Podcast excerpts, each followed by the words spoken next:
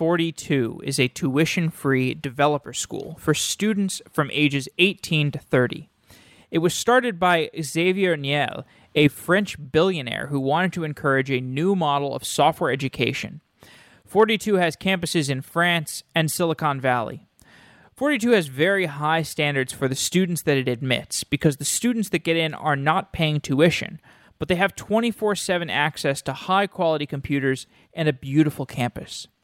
Unlike coding boot camps, 42 lasts three to five years. Students who graduate are equipped with both computer science theory and the practical ability to see projects through on their own. Brittany Bir is the Chief Operating Officer of 42 Coding School in Silicon Valley, and she joins the show to talk about how 42 works and the future of programming education. At 42, the focus is on peer to peer learning. Students complete projects of their own choice, and they're also required to take on internships and get real world work experience. If you like listening to this episode, download the Software Engineering Daily app for mobile. We have it on iOS and Android, and you can hear all of our old episodes and discover new topics that might interest you. We've got 600 episodes in our back catalog, and it can be hard to find the episodes that appeal to you, so we hope our recommendation system within the app helps with that. And if you're interested in contributing to our apps or to our web app, which we are working on, you can go to github.com slash software engineering daily. We're starting to get a lot of contributors, and we would love to have your help. You can hop into the Slack channel and we'll discuss what you might want to work on, or you can send me an email, jeff at softwareengineeringdaily.com. Thanks for listening. Brittany Bir is the COO at 42 Coding School. Brittany, welcome to Software Engineering Daily. Well, thank you, Jeff. Very, it's nice to meet you. Yes, it's nice to meet you as well. And today we're talking about 42, which is a tuition free developer school with quite an interesting backstory, quite an interesting model for training developers. Let's start with the idea of a coding school, which the, these were these coding schools were actually around in the first dot com boom. I've I've read a little bit about how there was a boom in coding schools back then. It didn't work so well, just like every aspect of the internet in you know the the late '90s. But in Web 2.0, we've seen this boom in coding boot camps, developer schools a lot of them seem very successful, very useful. What are the pros and cons of the modern coding school model? To speak about coding schools and the coding school model, I think what I would talk about more would be about what it is here at 42 because there are various different coding school models and we're quite different from some of the other coding schools that are out there. There's school uh, the boot camp model, which is where you go out for about eight to 12 weeks and you learn a very specific set of skills in a very short amount of time, and then they put you out on the market. But more concretely, what we do here at 42 is we're a three to five year program. So we're not focusing on teaching students very specific skills to then put them directly out onto the market in a very short amount of time with a limited knowledge which will could become obsolete from one day to the next. Here at 42, what we do as a coding school is we have a three to five year program where the students start off learning uh, some of the basics about coding, but then they can go on to dabble into various different projects. And so, actually, when they first start off, one of the last processes for selection for admissions into our three to five year program is what's called a piscine. And so it's a four week intensive coding session uh, where students are learning how to program in C language to start off with. And this gives them the basis that they'll need to be then able to go on and learn other languages and learn how to adapt and evolve to an ever changing coding market once they leave here at 42. Did you say you start the students off in C?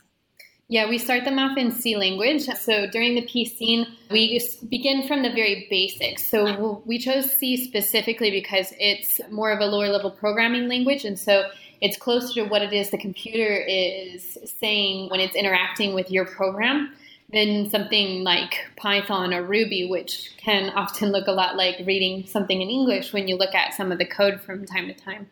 And so, in addition to that, rather than teaching the students to be really well versed in uh, a particular coding language and learning what types of functions exist in that language and just learning how to essentially copy and paste and get really good at knowing what function to use in what situation, we actually turn the table around on the students and we say, these functions exist, but you cannot use them you now have to think about what those functions are doing, how they're interacting with the computer, and now you need to write those functions yourselves and have your programs use those functions.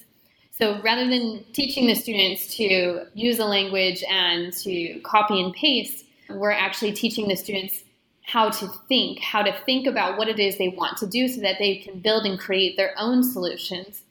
If if you're starting with C, you're going from low level language to high level as the program or as the you know 42 uh, continues for a student. I find that to be an interesting contrast between 42 and other coding boot camps because a lot of the other coding boot camps I've seen and interviewed, they start with Ruby on Rails or JavaScript. And I think part of the reason they do that is because if you start off with those languages, people get excited. They see, oh, I can build a web page really quickly with this. It's nice. It's cool. You know, I change one line of code and it makes this image disappear. It makes this image appear. It renders a GIF, something cool like that. And if you're starting with C, it's more like the hello world, you know, slower lead time to uh, satisfaction. However, I can see that making complete sense because with 42, it's it's tuition free.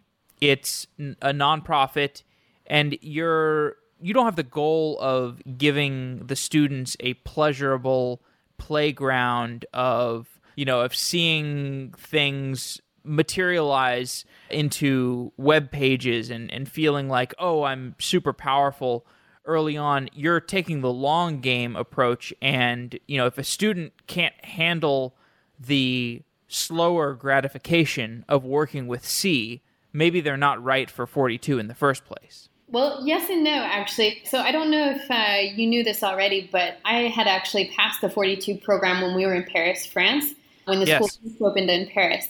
And so I can tell you that while we may not have the websites where you can all of a sudden have a picture as soon as you modify the code, you definitely get very excited after about 30 minutes of segmentation faults and code errors when all of a sudden you have a letter which starts appearing on your screen once you're trying to just print out some of the string letters or when you're able to actually learn how to count and iterate through a string you get very excited even for those small things so while it may be the simple pleasures in life i would say that it's also a huge accomplishment because you're realizing that you're able to communicate with the computer and to be able to do some of the fundamental things, but which will help you do great things afterwards.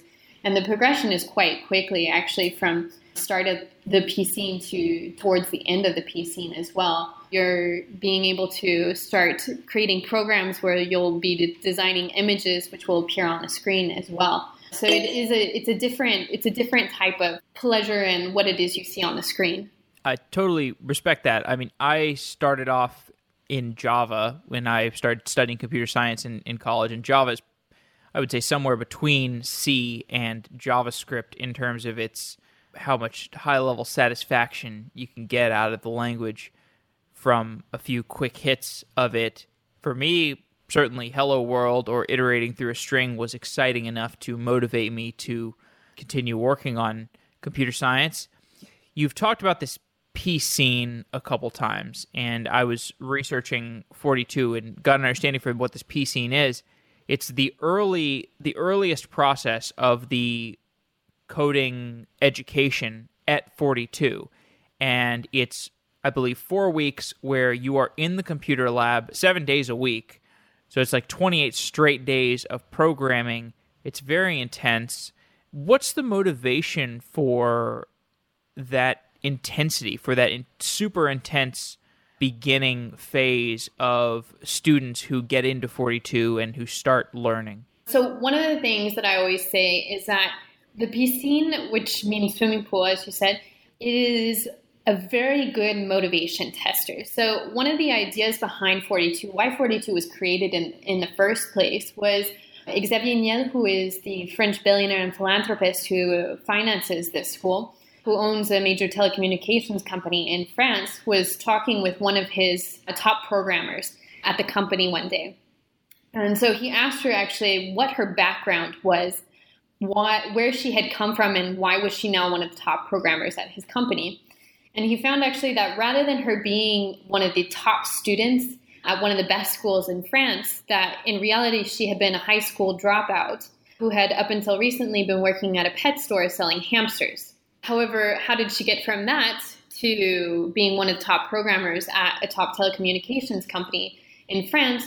Was that she was given this opportunity by a school called Web Academy, which was founded by Nicolas Sadirac, who is also one of the co founders of 42 and the idea for this intense admissions program comes from the idea that many people fall out of the traditional school system or according to the grades that we are given in the traditional school system, we are not deemed then qualified to attend a traditional school. We fall out of the system.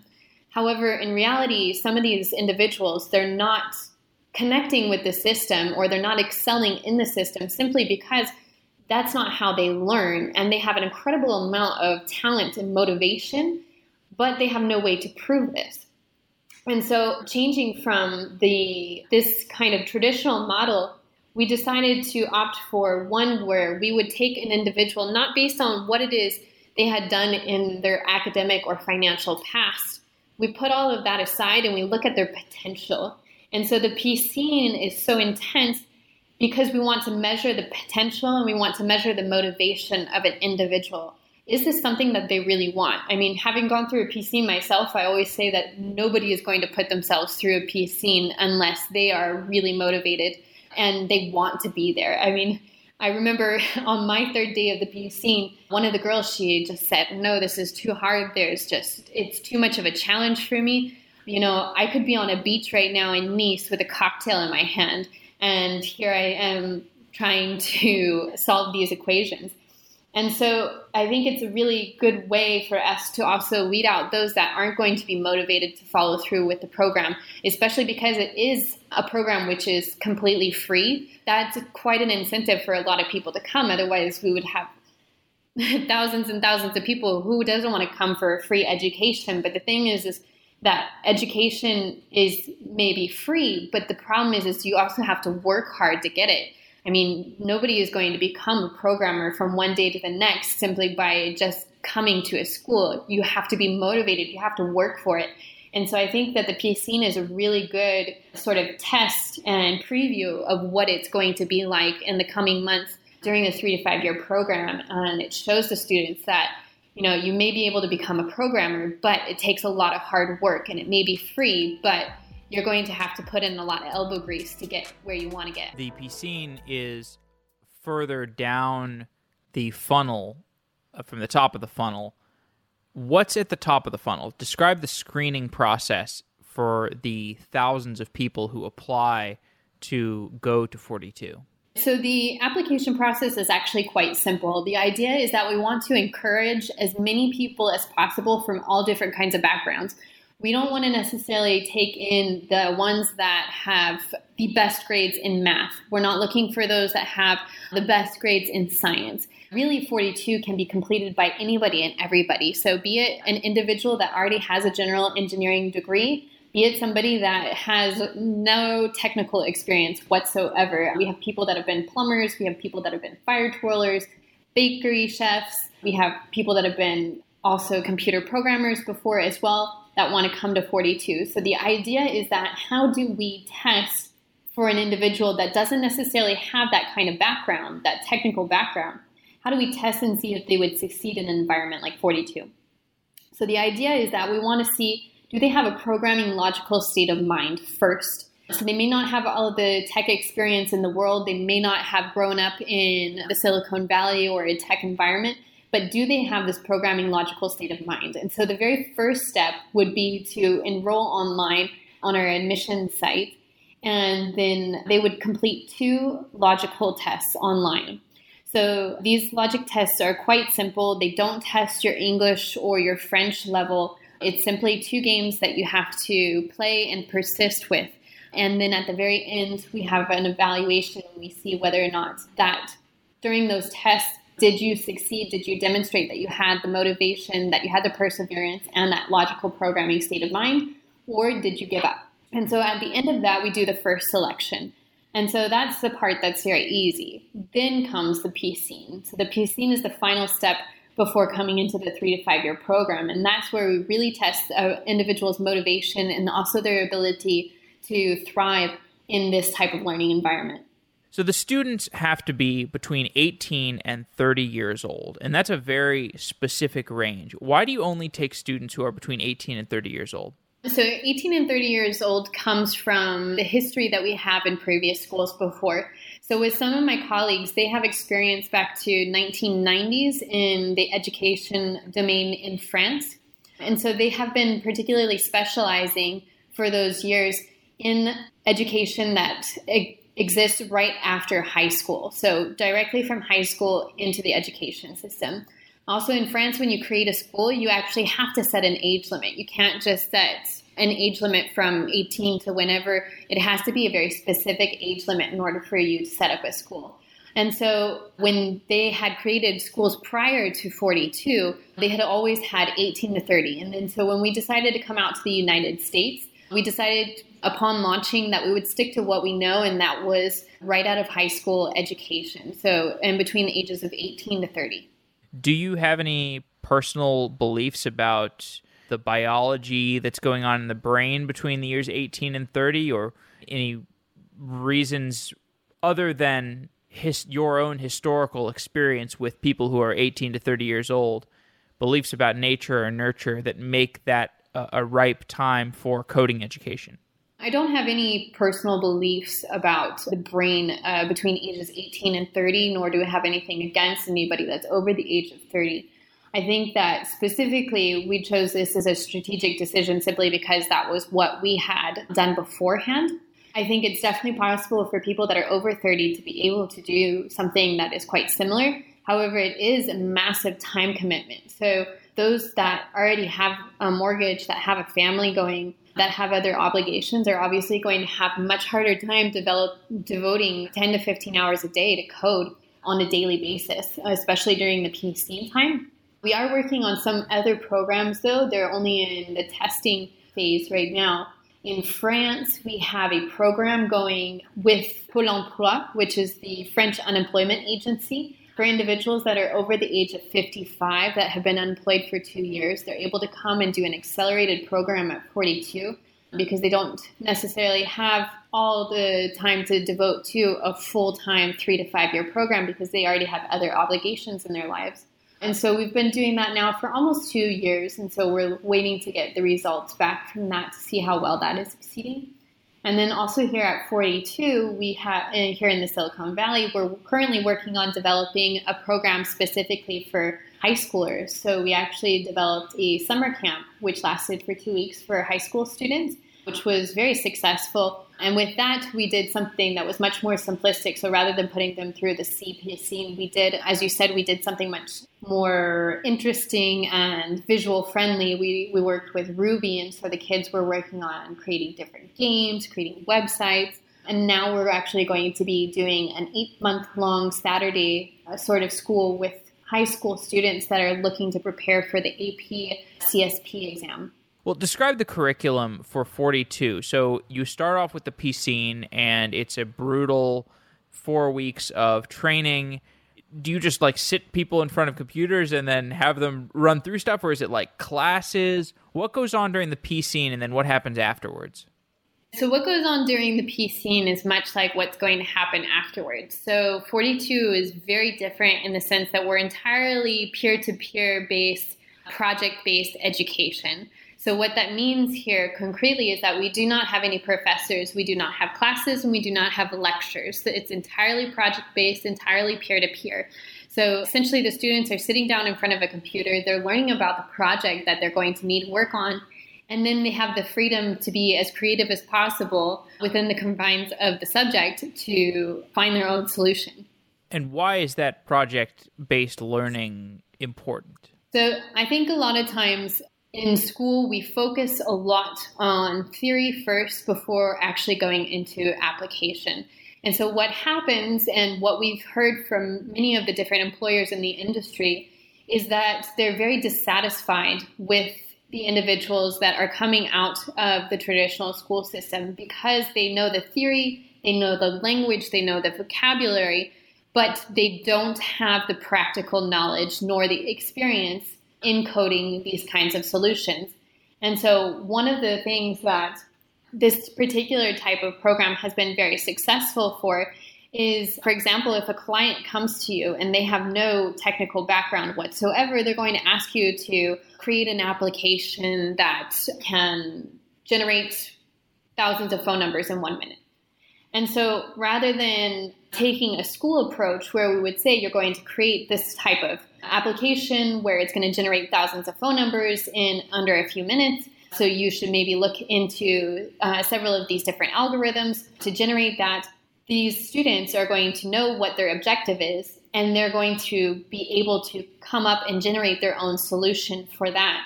And so that's one of the things which really sets those individuals apart is that they don't have this habit of first seeing an example from the teacher and then going and doing it. They're actually diving directly into the material itself. It's kind of like when you're learning how to walk when you're a baby, you don't necessarily sit through and your parents start talking to you about the theory of velocity or gravity. You're not going to sit down and have courses about that. They're going to pick you up, prop you up on your feet, and you're going to try and walk. And yes, you're going to fall down a few times. You're maybe going to hit your head. But each time you try, you're failing, but you're learning from your mistakes. And so you're learning through doing.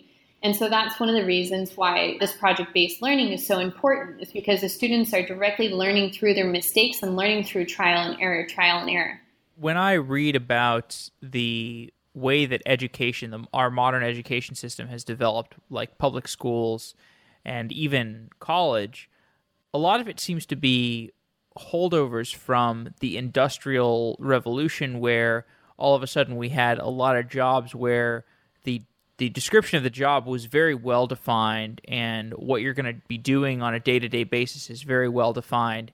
And that's still how some jobs are today but it's quite clear that the direction that jobs are going in is more creativity more autonomy and those jobs are not well the students who have been trained with the industrial revolution mentality are not well suited to those those creative jobs would you agree with that assessment? Yeah, I think definitely the world is shifting from this industrial based society to a more digital based society where it's no longer going to be important where you can mass produce a physical object. You're actually going to need to be thinking and reflecting on new solutions to help better the problems that we have at hand because we'll now have machines that will be able to mass produce these items. And so the need for skills for different workers is going to change here in the future and is changing right now, where we have more and more need for individuals that have technical competencies that are able to produce these technical solutions versus being able to go and work in the manufacturing industries. You touched on theory versus practice. Now, over a three to five year period, the students are in 42 for three to five years that's enough time to learn both theory and practice. So, like these coding boot camps that we talked about at the beginning, those I think are more relegated to the practical aspect. And the modus operandi for them is if you learn how to do stuff practically, the theory can be derived from your practical experience eventually. And I think that's true. I think it's also true that you could learn theory and practice concurrently, or you could learn theory first and then build practical applications on top of that. How does the 42 curriculum represent, or describe how the 42 curriculum represents the the tension between theory and practice, or or how you teach both of them? In reality, we don't really teach because we don't have teachers. We leave it up to the students to learn. Now, how does theory go into the 42 curriculum? Well, obviously, the students are going to have to advance on their projects. And so while they're trying to figure out different solutions for their projects, they're going to start in their research, they're going to start learning about some of these different theories. So it's not that we don't teach them these theories, it's that it's something that they're going to learn through the projects that they're working on. Talk a little bit more about how the school functions in the absence of teachers. Are there people that are like experienced that are wandering around because I've seen the the pictures. It's it's sort of just like a big computer lab, and people are just sitting at the computers working. They're collaborating with each other. Are there authoritative people who are walking around who can answer questions in addition to the students asking each other? So the short answer to that is no. We do have pedagogical staff, which are here on the campus. So those are the individuals who are going to be creating the different projects for the students and that are going to be reviewing, ensuring that the projects as they are completed are being completed correctly and that the students are progressing and learning through those projects. But are they wandering around through the, what we call them clusters, the computer labs? Are they going to be wandering around in those clusters and helping the students and responding to their questions? No the students are there because they want they know that they want to be able to learn and to progress on their own so we're trying to create individuals to be as autonomous as possible so rather than taking this crutch that we have where we have this idea that in traditional school we have one person who holds all the knowledge and that one individual should be the one that we always go to what that looks like when we go into a career is that many times individuals are going to come upon a problem and they're going to immediately turn to their supervisor to fix that problem for them. Mm-hmm. And so, one of the things that we've heard from when our students go out onto different internship opportunities or go off and work into the workforce is that students at 42 have gained this knowledge from the beginning where they know that they have a question. And so, what happens if one day you are that supervisor? Who are you going to turn to? well, you're going to turn to the person that's on your left, the person that's on your right, other individuals that have the same expertise in that field or have the same level as you, or that maybe have a different knowledge in a different field that you have. And you're going to ask them questions. And if all else fails, then you're going to start doing your own research to be able to build that solution. And so rather than allowing them to remain on that crutch and to ask the one person that holds all the knowledge, we're teaching them from the beginning what it's going to be like when you open your own startup and you need to build a solution that didn't necessarily exist beforehand. And so you're going to have to think about how you're going to create that from scratch.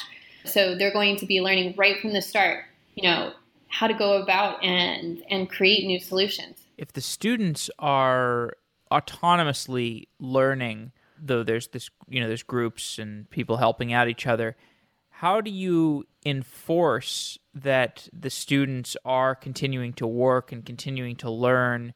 How do you m- make sure that there's not some student that's just playing games on the computers all day or something like that? Well, it's definitely that's definitely something that happens whether we wanted to or not. I mean, even in a traditional school, when you have a teacher in the in the in the classroom, you're going to have those that are playing on their phones or doing that. But in the end, I mean, they have an objective. They know that they need to. Uh, so at 42, they have different levels. Uh, so we have this process of gamification for the students to be able to judge how far they're advancing in the 42 curriculum. So they start off at level zero, and with each project that they complete, they gain a certain amount of experience points. And with those experience points, they need to level up. And so they start at level zero and they go to level 21. So we tell them that, especially in the beginning of their studies, they should be advancing at about one level per month. So they know how to pace themselves for that. Now, can we ensure that they're sitting there and that they're utilizing every second in front of the computers, purely working on their projects?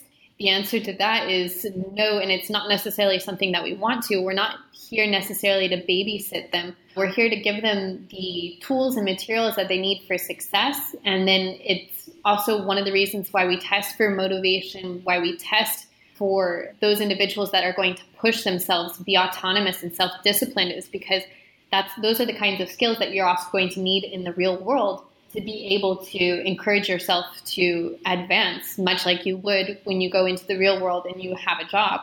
You're going to need to be able to advance on your own, and you're not necessarily going to have a babysitter that will behind you telling you to move on.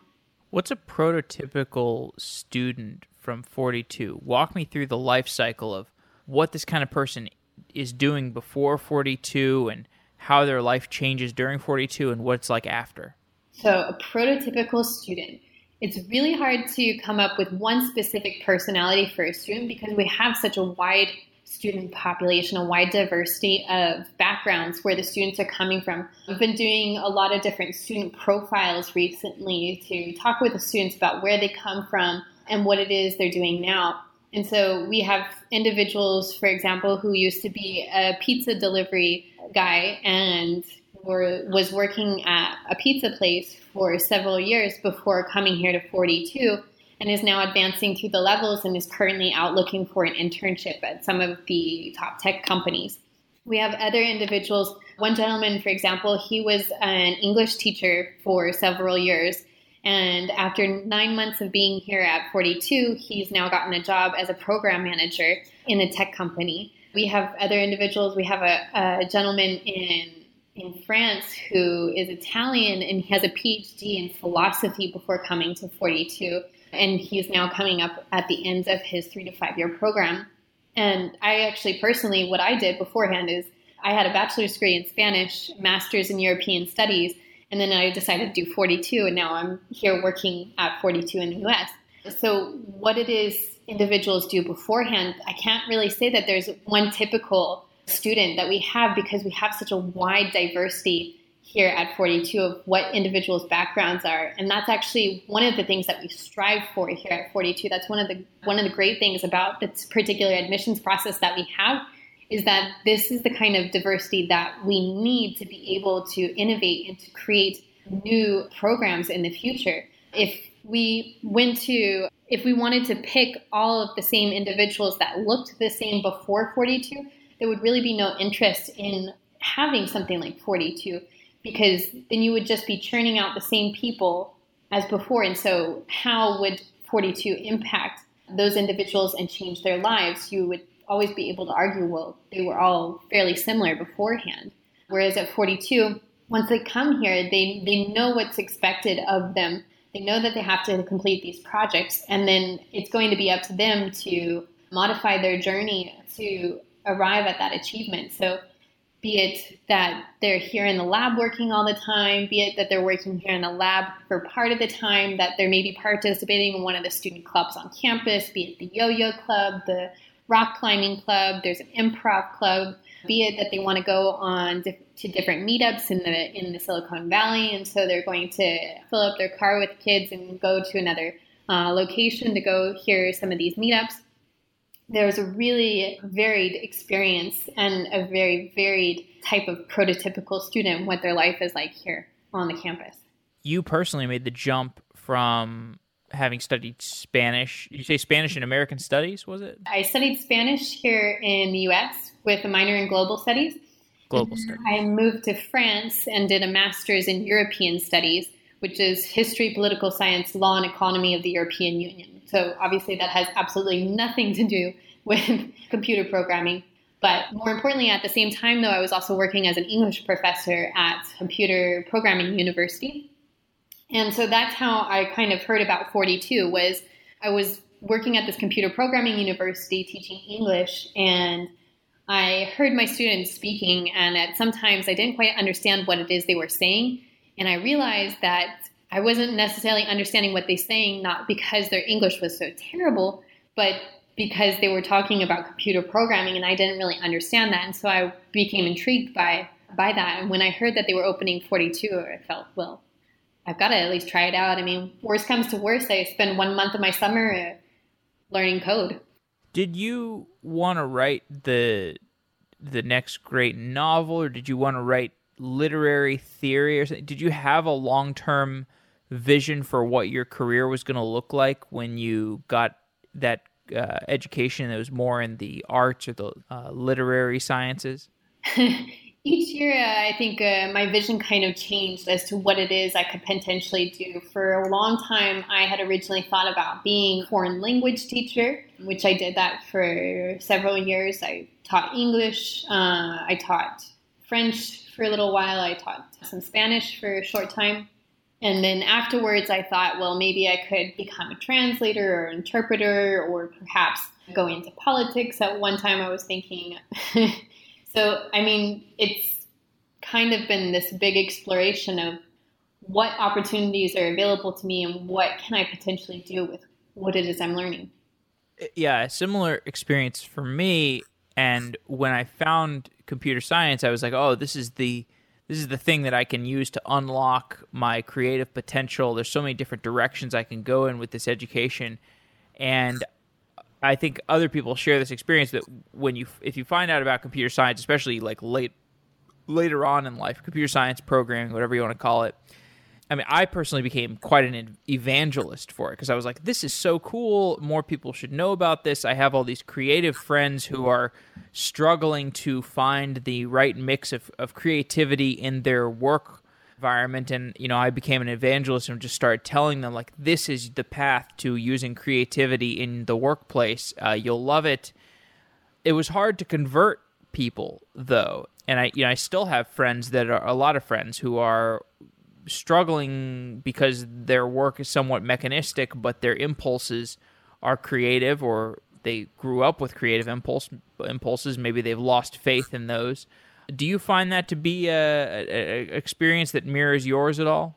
So I think it, it it's somewhat mirrors it in a sense where, for me, when I started uh, diving into computer programming, I thought this would be a great way for me to be able to potentially develop different programs to help other individuals learn languages or or develop some websites which would be able to help connect individuals all throughout the world to be able to speak and communicate together to better international relations to better also talking in a foreign language so I saw computer programming as a way to help build off of the skills that I had already obtained in my previous studies.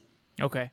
So what's the longer term vision of 42? Is it going to be a city on a hill that exemplifies how other educational institutions should work or is it to just continue to expand to more campuses and generate more students? Give me a picture for the long term goals. So our long-term goals is definitely to make it possible for more individuals to have access to computer programming education.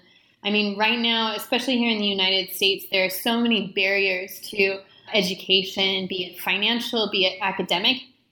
And so, one of our goals is to make this programming education for individuals to be able to dive into the digital world easier to access. And so, what that would look like here in the future would also mean that we would be able to have more individuals go out into the market as well to work in some of these different tech companies to help us evolve as a society in this new digital world that we are entering in. What age do you think people should start to learn to code? How early on? Like, if you could map out the K through 12 curriculum, where would you start the coding process? I think that's a very good question. Where specifically to start out with. I think it's different for each individual, but I mean, obviously, kids can start at quite a young age. I mean, they can start in elementary school with some of the different programs. Doesn't necessarily have to be coding in C, but I know there's different coding games which uh, kids would be able to use and participate in to create different adventures with different characters that they have so that they can start getting this notion of coding. So I think for something like that, you can start fairly young. What are the other educational programs you've seen that make you optimistic, things other than 42? What do you mean? That make me optimistic about what it is we're doing, or that make me optimistic about the advancement of, of coding schools in general? The latter. The latter. The coding education more broadly. I would say that one of the other schools that makes me enthusiastic about what is going on in coding education would be Holberton School, which is in San Francisco, and they have a model which is fairly similar to what it is we are doing here, although uh, their business model is a bit different from what it is we do here at 42. But I think that moving towards a coding school which is focusing more on long term objectives rather than short term objectives is definitely a step in the right direction so what's the most ambitious stuff you've seen out of the students of 42 Do they find themselves programming deep learning software or starting businesses? What what are the hugest success stories you've seen? There's a few stories that I can talk about. Here on, at the uh, Silicon Valley campus, we have some of our students who have just flown through the program and have really pushed themselves and gone above and beyond what our expectations were for them to advance through the level.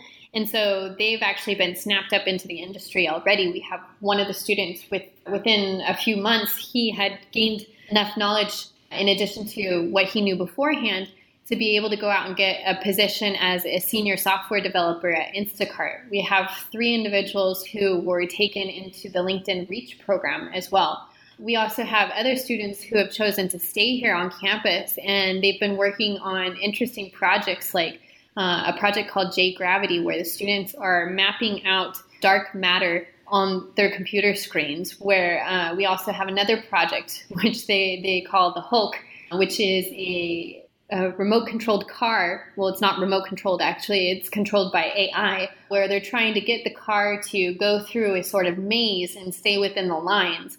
And we also have other individuals that have been working on projects where they would create sustainable planters where these planters would be able to test and measure the soil and know whether or not the plant needs more water, whether it needs more fertilizer, whether it needs more sunlight, and be able to create a more sustainable farm agriculture for here on the campus.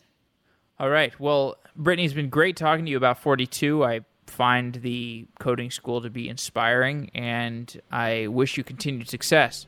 Well, thank you, Jeff. It's been a pleasure talking with you too. Thank you for this opportunity.